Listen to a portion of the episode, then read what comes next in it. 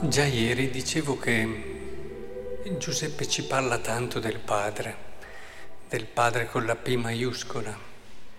E, è una figura che ci è stata donata perché possiamo entrare un po' meglio nel mistero del cuore di Dio.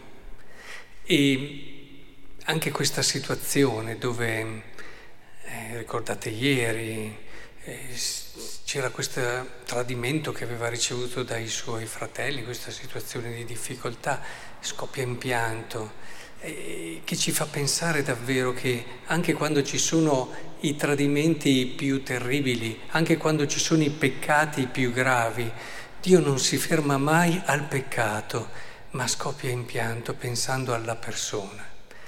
E, e allora anche oggi eh, ritrovo ancora questo stile, questa rivelazione bella che Giuseppe ci fa.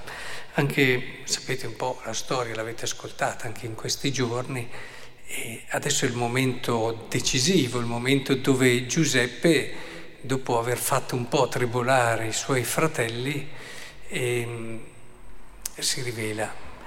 E, e dinanzi al loro sgomento, perché ragionando in modo umano, è, è la giustizia che ci guida, no? Tante volte. E, e invece, quando, a volte faccio sempre questa distinzione, quando siamo guidati dal peccato, allora c'è la vendetta. Quando siamo guidati dall'umanità, c'è la giustizia. Quando siamo guidati dallo Spirito, c'è la misericordia.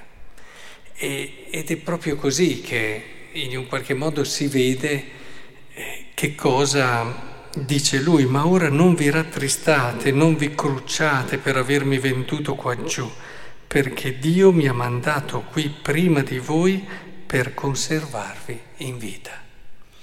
Per conservarvi in vita, sì. Cioè, riesci a leggere anche una situazione così complicata, così dolorosa per lui come l'opportunità per vivere un'esperienza di salvezza, per essere lo strumento della salvezza di Dio.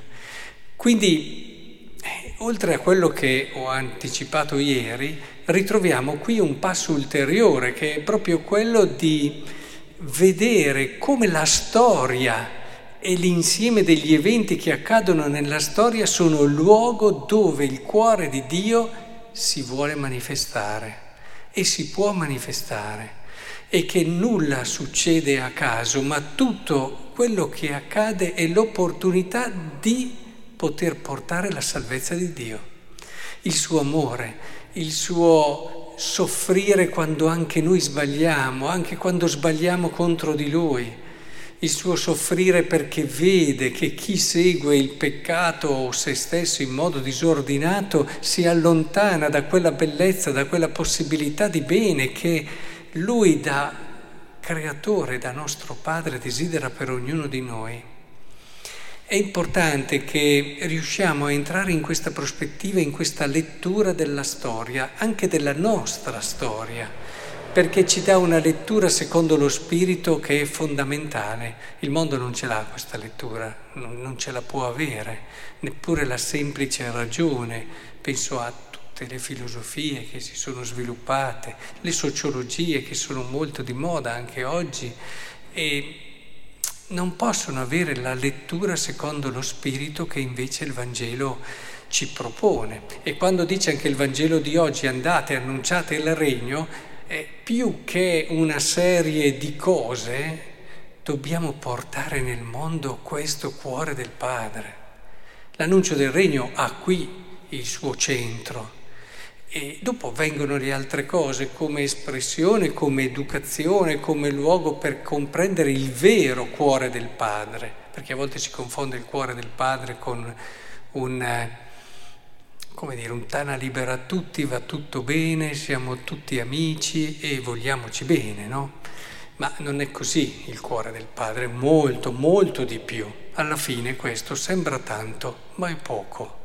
Perché quando uno ti dice va tutto bene, non è preoccupato per te.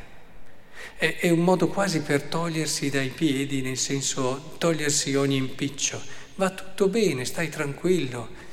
No, no, quando uno è preoccupato per te non va tutto bene, se tu sbagli soffre tremendamente.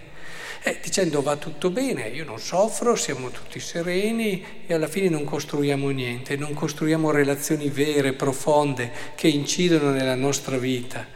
Quando invece c'è la consapevolezza che non, non tutto va bene, però la risposta non è il giudizio ferreo, non è la condanna, ma è la sofferenza di chi ama, ecco allora noi stiamo annunciando il regno di Dio.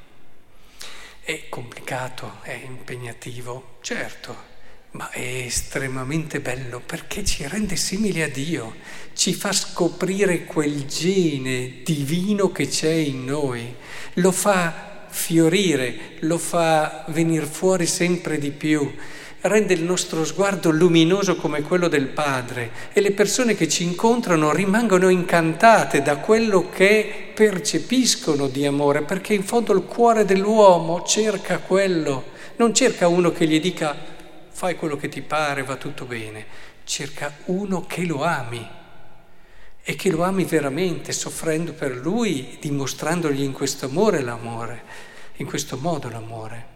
Ecco, che il Signore ci aiuti a crescere in questa consapevolezza e in questa esperienza vera, profonda della misericordia di Dio, perché il mondo ha bisogno del cuore del Padre e noi siamo quelli che ha scelto perché glielo facciamo sperimentare.